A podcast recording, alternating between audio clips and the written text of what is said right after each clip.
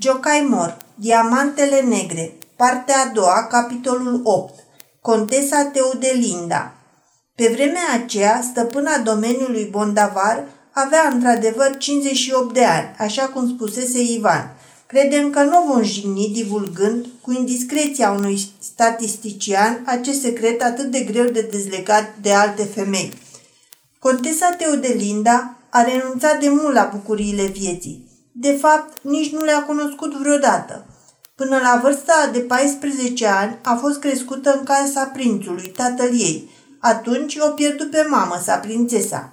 Guvernanta era frumoasă, prințul era bătrân și contesa, numai primul născut avea dreptul să poarte titlul de prinț, ceilalți membri ai familiei fiind doar conți. Nu mai putu rămâne în casa părintească. Era de dorit să învețe un timp la mănăstire. Înainte de plecare au logodit-o însă cu marchizul Don Antonio di Padua, fiul unic al marchizului de Calomirano. Logodnicul avea pe atunci 18 ani. Cu scris au înțeles că atunci când Don Antonio va avea 24 de ani, iar contesa Teodelinda 20, ea să iasă din mănăstire și cei doi să se unească prin sfânta taina a căsătoriei. Contesa Teodelinda a stat șase ani la mănăstire, apoi a fost adusă acasă pentru a se mărita. Dar vai, ce oroare! Când și-a văzut logodnicul, contesa dădu un țipăt și fugi. Nu cu un astfel de bărbat a fost ea logodită. Ăsta are mustăți. Bineînțeles că avea, fiind ofițer de cavalerie.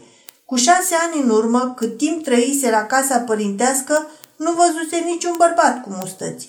Magnații, ambasadorii și ceilalți oaspeți, chiar și servitorii și vizitii, umblau bărbieriți. La mănăstire, de asemenea, nu văzuse decât duhovnici bărbieriți și acum, deodată, îi apărea în față un mustăcios și pretindea să o ia de soție. Într-adevăr, de nesuportat. Mustăți și barbă purtau doar sfinții și profeții, așa cum se vede în tablourile sacre – dar numai mustăți fără barbă de-ai căuta oricât, în toate tablourile reprezentând episoadele calvarului, n-ai să găsești mustăți decât la călăii din oasta lui Ponțiu Pilat. Aceștia, pe schițele înfățișând patimile, sunt arătați cu mustăți. Sfinții zugrăviți pe icoane se mai pot bucura de evlavia credincioșilor atunci când au mustăți și barbă. Închipuiți-vă însă că dintr-o pornire ciudată, un pictor ar comite sacrilegiul de a înlătura de pe chipul lui Isus, Domnul și Mântuitorul nostru, barba și l-ar picta doar cu mustăți. Ar fi de-a dreptul straniu. Creștinilor care s-ar uita la el le-ar sta rugăciunea în gât. Contesa Teodelinda nici n-a vrut să audă de căsătorie. Nici în ruptul capului nu voia să fie soția unui călău din oastea lui Ponțiu Pilat. Și-au dat înapoi inelele de logornă și praf s-a ales de sfânta legătură a Logornei. Contesa ocolea și distracțiile lumești. Nu putea fi convinsă în niciun chip să meargă la baluri sau la teatru. Pentru ea, acestea erau petreceri frivole ce duc la păcat. Totuși, nu s-a hotărât să se călugărească, din potrivă, avea cerințe mari față de lumea asta. Ar fi vrut ca lumea întreagă să se transforme astfel încât să găsească în ea numai plăceri. Ar fi vrut ca din haos să se ivească un bărbat ideal, așa cum și îl închipuise ea, să aibă fața netedă, vocea sonoră, să fie afectos, docil, fidel, să nu bea, să nu fumeze, să nu joace cărți, să nu fie certăreț, să fie sentimental, spiritual, răbdător, amabil, blajin, visător, să stea acasă, să țină sărbătorile, să fie milostiv, religios, neprihănit, apoi să fie inteligent, citit, atotștiutor, cu renume, cu rang mare, stimat de toți, să aibă titluri și decorații, să fie loial, viteaz și bogat. Toate aceste frumoase însușiri, întrunite în număr atât de mare, vor fi existatele pe undeva, numai că erau foarte greu de descoperit. Tot căutându-și idealul, contesa Teodelinda și-a pierdut anii cei mai frumoși. Cu cât anii treceau, cu atât îi creșteau și exigențele și cu cât creșteau ex- exigențele, cu atât îi era mai greu de găsit omul care să le corespundă. Fratele său, prințul Gustav, avea o vorbă care caracteriza foarte bine starea de spirit a contesei. Surorii mele, Teodelinda, cu greu îi vom găsi un soț și asta numai dacă vreun conciliu ecumenic ar hotărâ să desfințeze celibatul. Și nu i-au găsit un soț. Contesa a trecut de 30 de ani și idealul ei n-a apărut. Ba mai mult, a ajuns în situația nenorocită de a avea pretenții excesive față de lume și de a refuza să accepte lumea așa cum era. Și nu s-a putut hotărâ nici pentru mănăstire, nici pentru plăcerile lumești. Bătrânul prinț muri și îi lăsă prin testament moșia Bondavar cu castelul strămoșesc. Încă de mult contesa se refugia cu cea mai mare plăcere în aceste locuri, sperând să scape de iluziile ei rănite. Moșia îi fusese lăsată în uzufruct pe viață și fratele ei, care nu avea decât nuda proprietate, nu se putea amesteca în treburile contesei câte vreme ea se găsea în viață. În singurătatea de la Bondavar, contesa Teodelinda lăsă frâu liber pornirilor ei față de mustăți și bărbi. Purtătorii unor astfel de podoabe nu puteau ajunge în raza ei vizuală. Mai târziu, aminorii admajus, după cei cu mustăți, au fost expulzați de la curte toți cei care aparțineau sexului masculin. Nu suferea lângă ea decât femei. Slujbele de bucătar, grădinar, ajutor de bucătar sau îngrijitor al focurilor erau ocupate numai de fete, cu atât mai mult cele de servitoare, cameristă, fată în casă, croitoreasă. Toate erau femei nemăritate. Nimeni n-avea voie să se gândească la căsătorie. Cea care ar fi avut astfel de tentații putea să-și ia catrafusele. Chiar și vizitiul era o femeie, admisă prin excepție la curte, fiindcă provenea din categoria văduvelor. Având în vedere pe, că pe capră nu se cuvine să stai în haine femeiești, această femeie avea voie, prin derogare de la toate regulile, să poarte pe lângă cojocul specific vizitiilor și o pălărie bărbătească, precum și un alt obiect de îmbrăcăminte, la numele căruia o englezoaică ar striga shocking și ar leșina. Această îmbrăcăminte nu era purtată de vechi romani, scoțienii nu o poartă nici astăzi, dar în anii povestirii noastre juca un rol important în Ungaria, fiind semnul distinctiv și simbolul vizibil al ă, devotamentului față de Constituție și al îndoielii neștiindu-se dacă cracii acestui obiect de îmbrăcăminte, ce nu se poate numi, se poartă înăuntrul sau în afara carâmbilor. Dar Lelea Ersic avea voie să poarte acest obiect de îmbrăcăminte singurul în tot castelul. Lelea Orsic putea să bea și vin, putea să fumeze și din pipă. Le și făcea pe toate. Contesa mai avea și o doamnă de companie, pe domnișoara Emerencia, care o completa perfect pe stăpâna ei. Contesa era înaltă, uscățivă, cu trăsături fine, fața albă, cu un nas aproape subțire, aproape străveziu. Buzele ei, neobișnuit de roșii, tăiate în formă de arc, păreau să fi fost frumoase cândva. Avea trupul slab, încovoiat și a plecat înainte, iar genele veșnic coborâte. Din cauza felului de viață dus atâta vreme, părea că avea nu una, ci două fețe, fiecare cu o altă expresie și, deși nu e prea politicos să o spunem, cu alte riduri.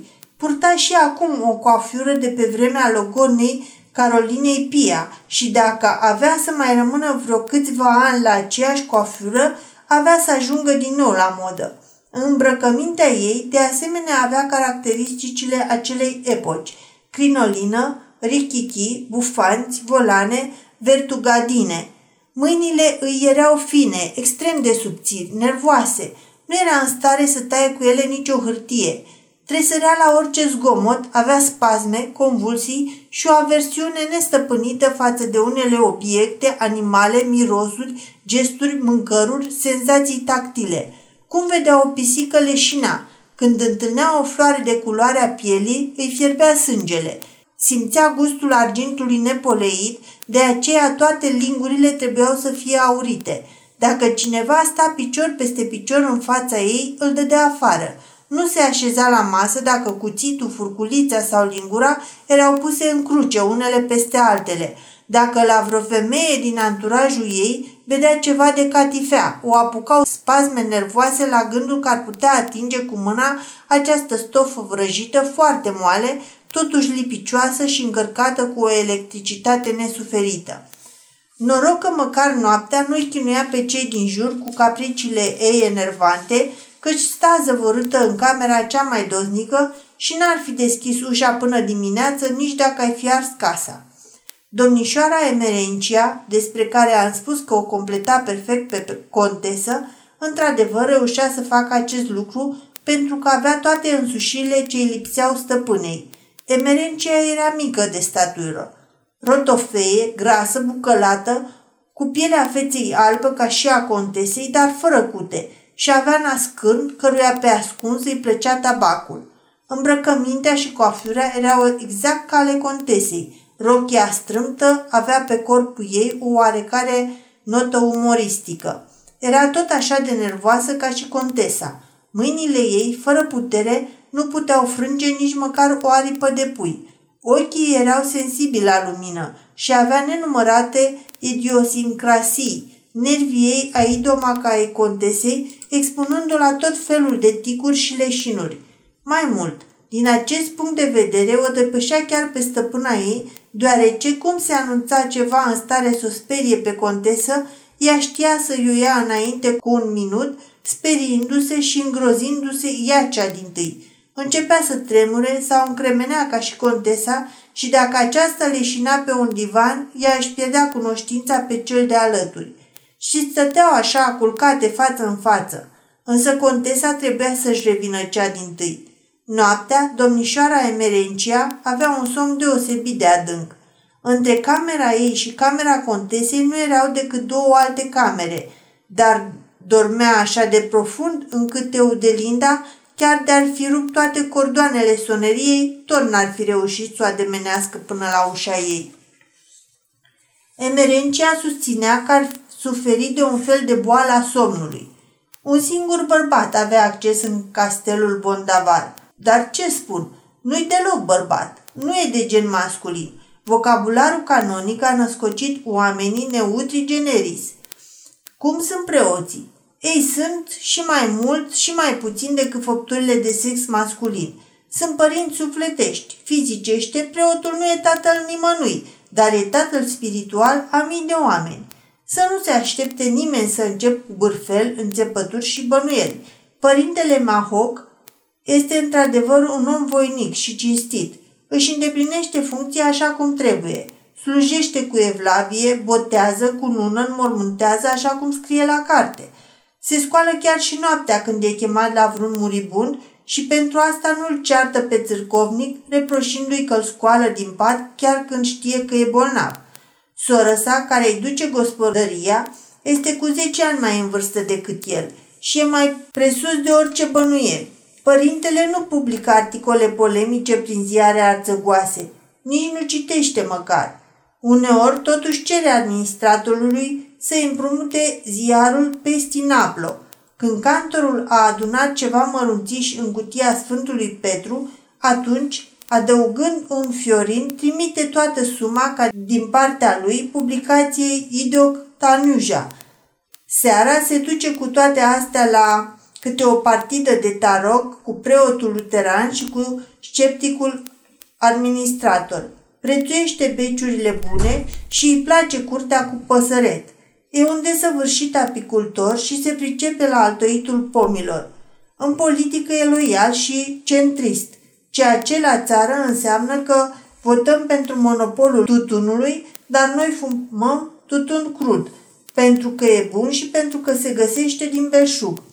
Din cele spuse mai înainte, toată lumea poate bănui că sfinția sa nu va face nimănui vreun rău în tot cursul acestei povestiri și nici nouă nu ne-ar sta în cale, după cum atâtea mii de preoși cinstiți de la țară nu ne-au stat în cale niciodată, dacă în fiecare zi, la orele 11, n-ar fi invitat la castelul din Bondavar pentru a o spovedi pe domnișoara contesă.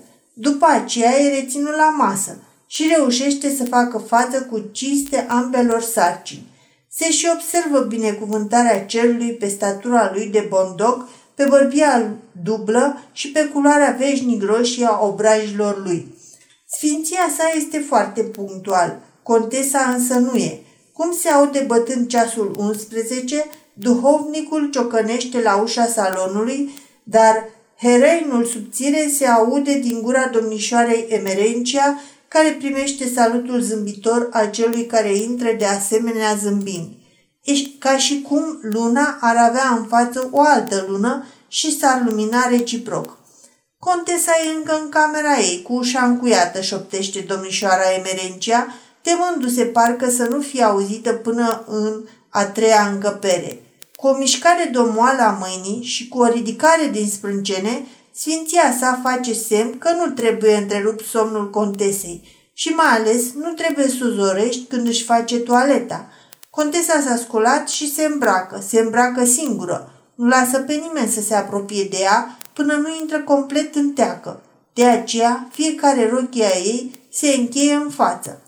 Sfinția sa, folosind aceste clipe de singurătate, bagă mâna în buzunarul de la spate al reverendei, scoate pe ascuns un obiect tainic și uitându-se împrejur ca să se convingă dacă nu cumva vine cineva, îl strecoară în mâna grăsuța domnișoarei, care tot atât de repede îl ascunde în buzunarul rochiei. După ce îl pune în acest loc sigur, își exprimă mulțumirea mută cu un compliment plin de recunoștință la care Sfinția sa răspunde tot fără cuvinte cu un gest politicos al mâinii, vrând parcă să spună că acest fleac nu merită atâta mulțumiri.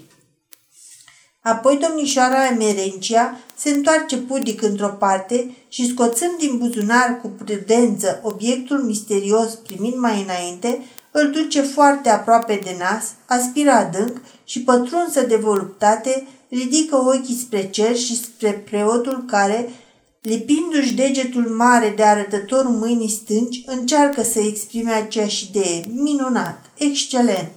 În sfârșit, domnișoara introduce degetul mare și cel arătător al mâinii drepte în acest obiect misterios, le duce apoi mai întâi la una, apoi la cealaltă nară și aspiră într-un extaz liniștit tabacul spaniol cu miros divin.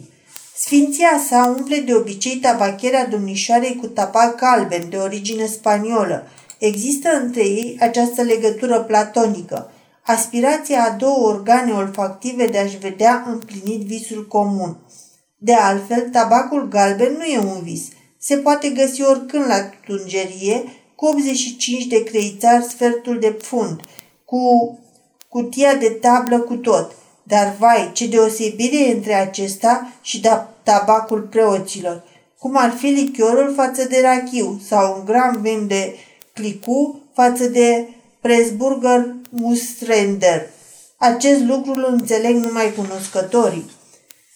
De unde procură preoții acest tabac îmbibat cu toate aromele? cum îl prepară, unde îl prepară, etc. Toate acestea sunt întrebări pe care un liberal nu trebuie să le pună. Dar chiar dacă am putea răspunde, n-am denunțat pe nimeni. Un lucru e sigur, preoții au tabac. Un episcop foarte recent decedat a lăsat moștenire, printre altele, și 150 de kilograme din acest praf ceresc și fericit a fost cine a putut cumpăra patru ungii cu un galben. Cunoscând toate acestea, nimeni nu va socoti paradoxale cuvintele părintelui Mahoc către un capelan al său care îl pismuia că trăiește bine, mănâncă și bea bine, fumează tutun bun și are și tabac de calitate pentru prizat.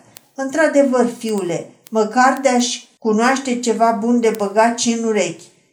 Întrevederea asta, neza nez, vide tet-a-tet, e tulburată deodată de sunetul cunoscut al unei sonerii și la ușa ce se dă în camera contesei s-a deschis un gemuleț acoperit cu o placă de aramă și s-a evit pe o tavă o ceașcă de ceai goală. Asta înseamnă că contesa și-a terminat dejunul. Fiecare ușă a castelului e prevăzută cu fel de fel de plăci mai mari sau mai mici care se pot deschide. Plăcile sunt de aramă, ușile de lemn tare, cu ciocănașe de fier. Ușa dormitorului domnișoarei contese e din fier forjat, căptușită cu pe dinăuntru cu un covor gros. La castel, nefiind bărbați, trebuia perfecționat sistemul de apărare împotriva unor eventuale tentative de pătrundere. Acest sistem e completat cu un mecanism care, la o singură apăsare de picior din camera contesei, poate să transforme într-o clipă pardoseala din fața ușii într-un pod al suspinelor din Veneția și astfel îndrăznețul vizitator să cadă într-o tainiță întunecoasă fără ieșire. Din alcov, în schimb, printr-un sistem electric, având legătură cu foișorul, la cea mai slabă apăsare de deget, poți da un semnal la care să sune clopotele, astfel că, în caz de pericol, toți bărbații de la fermă și de la castelul de vânătoare să poată alerga imediat într-ajutor. O asemenea sonerie electrică există și în camera domnișoarei Emerencia, care semnalizează printr-o ferestruică mișcătoare, turnichet, cine este chemat. O ceașcă înseamnă că e chemată camerista, o carte dama de companie. Emerencia o trimise mai întâi pe cameristă. După ce a ieșit aceasta, se auzi soneria a doua oară și a apărut o carte. Intră dama de companie. După puțin timp, aceasta reveni, deschise ușa și își șopti sfinției sale. A avut vedenie azi noapte, are multe de spus. Să-l urmăm pe preot în camera contesei. Nu vă speriați de această idee. Să fii de față la spovedania unei doamne. Cei care au avut tăria să parcurgă cu mine lumea fantomatică a erei mamuților să aibă curajul să mă urmeze și în acest domeniu necunoscut, fiind convinși dinainte că, deși lucrez uneori cu fantome, sunt fantome bine dresate și am eu grijă de nervii cititorilor când îi port prin locuri misterioase. Că până la urmă trebuie să aflăm totul, nu-i așa? Deci, după ce a închis ușa cu grijă, preotul s-a apropiat de contesă și a dat mâna cu dânsa. Contesa ședea într-un fotoliu mare și părea moleșită din cale afară. Îi făcut semn să se așeze în fotoliu din fața ei. Le-ați văzut din nou?" întrebă preotul. Da, din nou, șopti contesa. A început la fel ca și altă dată. Cum a bătut miezul nopții orologiul din turn, de jos din adâncuri, parcă din fundul criptelor s-a auzit un de profundis, un cântec de fantome înfiorător – se auzea glasul singuratic al preotului care intona antifonul, apoi se auzea și corul. Și în vremea asta răsuna un râs puternic, se auzeau strigăte desfrânate, femei chicotind, clinche de pahare, urlete sălbatice și bagiocoritoare. Apoi s-a auzit din nou corul liniștit și evlavios. Și așa, când una, când alta. M-am ciupit singură de braț să văd dacă nu cumva visez – Urma se vede și acum pe brațul meu. Uite, n-am visat. M-am sculat, am vrut să mă conving încă o dată dacă nu cumva visez. Am luat un creion și o foaie de hârtie cu portative.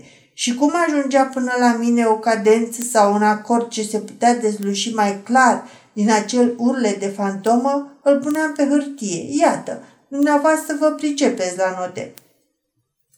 Preotul citi misterioasele note însemnate pe hârtie și recunoscu imediat cântecul Măzăriche cu păstăi, nu ochi negri ca ai tăi.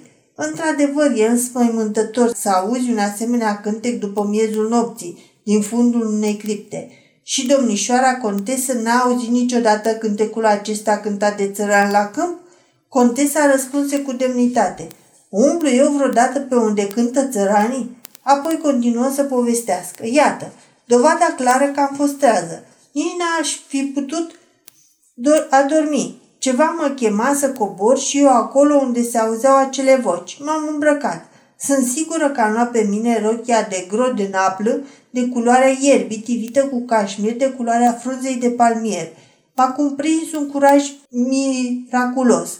Am coborât singură pe scări până la cripta familiei. Cum am ajuns la ușă, canaturile ei s-au deschis în fața mea și m-am trezit în acea societate în care am mai fost de atâtea ori printre membrii familiei noastre de mult decedați. Toate pietrele funerare erau unite de la locul lor, toate lăcașurile erau goale. Răposații ședeau toți în jurul unei mese lungi, așezată în mijlocul criptei. Toți erau îmbrăcați în costumele cu care sunt pictați în ramele de aur din sala blazoanelor și toți se prezentau în aceleași funcții pe care le-au avut în viață. Unchiul meu, episcopul, încărcat cu toate odoarele sale, slujea în fața altarului criptei. Grandieul meu, cancelarul, stătea în fruntea mesei și punea pe cetea țării pe documente mari de pergament.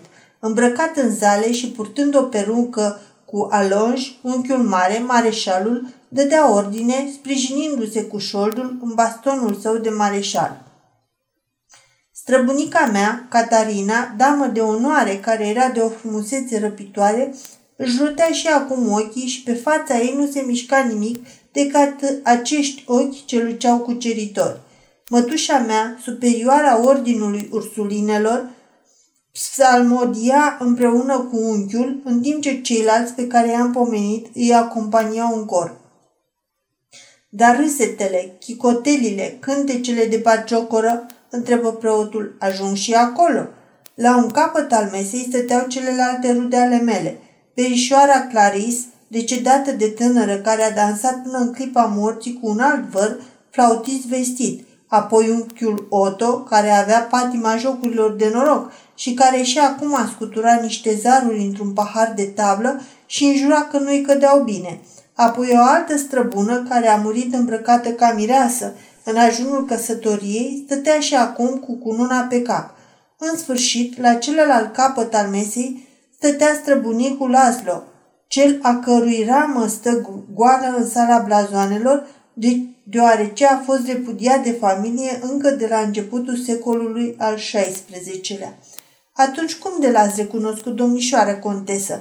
O întrebă preotul, crezând că astfel ar putea să o încurce în relatarea viziunilor. Am să vă spun, zise Teudelinda, sigură de sine. Străbunicul Laszlo și-a părăsit familia, a devenit un răzvrătit, un eretic, a fost anatemizat și stigmatizat, apoi a fost prins, osândit și decapitat. De aceea, portretul nu îi reprezintă chipul. L-am recunoscut după craniu și iată cum.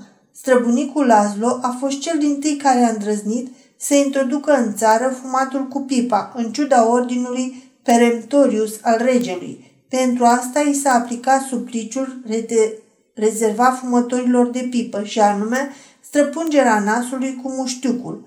Acum se afla printre ceilalți, ținea între dinți luleaua fatală din spumă de mare și din ea ieșea un fum îngrozitor care umplea cripta. Preotul era convins că toate astea erau doar visurile contesei. Între cele două străbunici ale mele, călugărița și mireasa, era un scaun liber și eu trebuia să stau pe el. Mirezei îi plăcea să vorbească mamei despre modă și îmi lăuda toaleta. În special îmi pipăia rochia verde de groz de naplă, ridicând în slăv calitatea materialului. Îi simțeam degetele reci când mă atingea. atingea. Fruntea mesei era acoperită cu posta verde, iar coada cu o față de masă din mătase galbenă înflorată. Aici, în coada mesei, se mânca, se petrecea, se râdea, se cântau cuplete vesele, iar în fruntea ei se rosteau psalmii antifonului.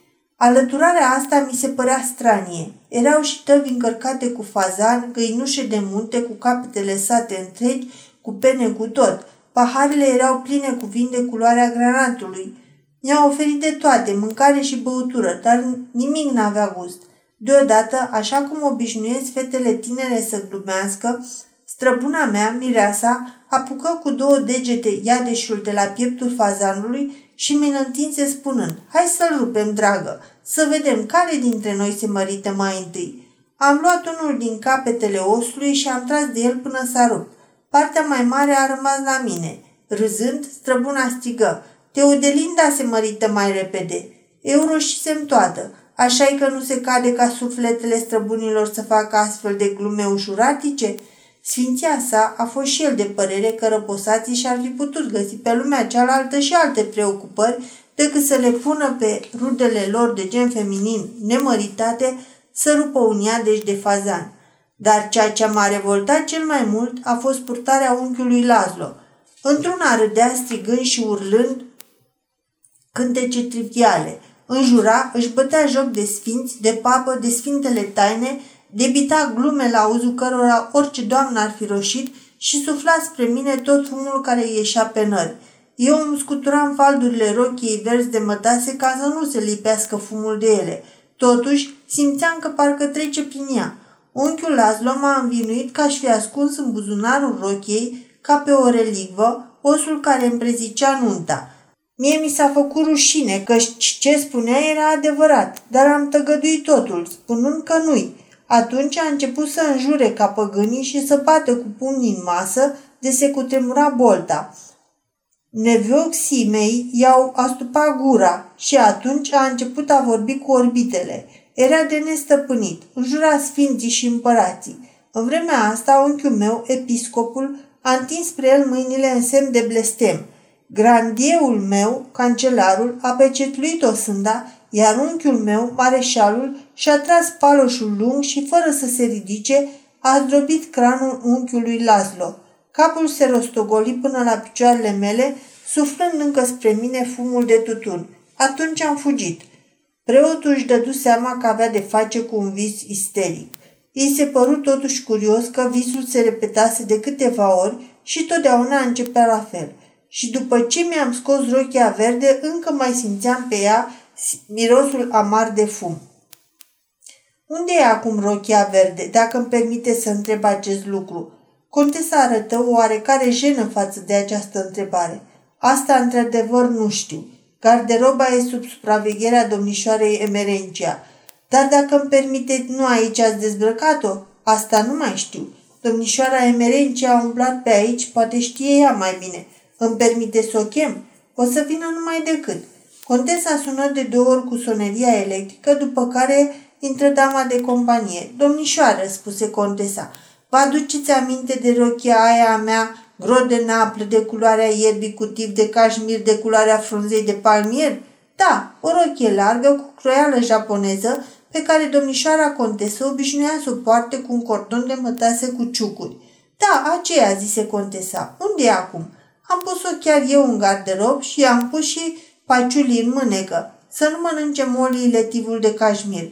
Când ai pus-o în garderob? Vara trecută. Preotul a început să zâmbească. Contesa se va convinge în sfârșit că totul n-a fost decât un vis. Și de atunci n-a mai purtat această rochie? Niciodată. Nici n-ați putea o purta pe timpul ăsta, deoarece are mâneci largi japoneze pentru vară când e foarte cald. Imposibil. Dar puteți să vă convingeți, domnișoară contesă, spuse preotul, dacă veți vedea cu ochii dumneavoastră proprii garderobul. La cine este cheia? La domnișoara Emerencia. Vreți să vă dau domnișoară contesă? întrebă domnișoara. Vreau să o văd, zise contesa și ridicându-se de pe scaun, îi făcu semn preotului să o urmeze. Cu vioiciune, dar foarte îmbumnată și zângănindu-și legătura cu chei, domnișoara Emerencia porni să deschidă unul din dulapurile vechi, înzorzonate, cu sculpturi mari, aliniate unul lângă altul în camera de alături. Se găseau acolo cel puțin 50 de fuste de mătase agățate pe două rânduri. Contesa nu îngăduia ca vreuna din rochile ei să fie atinse de mâini străine și să nu-i fie pângărite de ființe profane.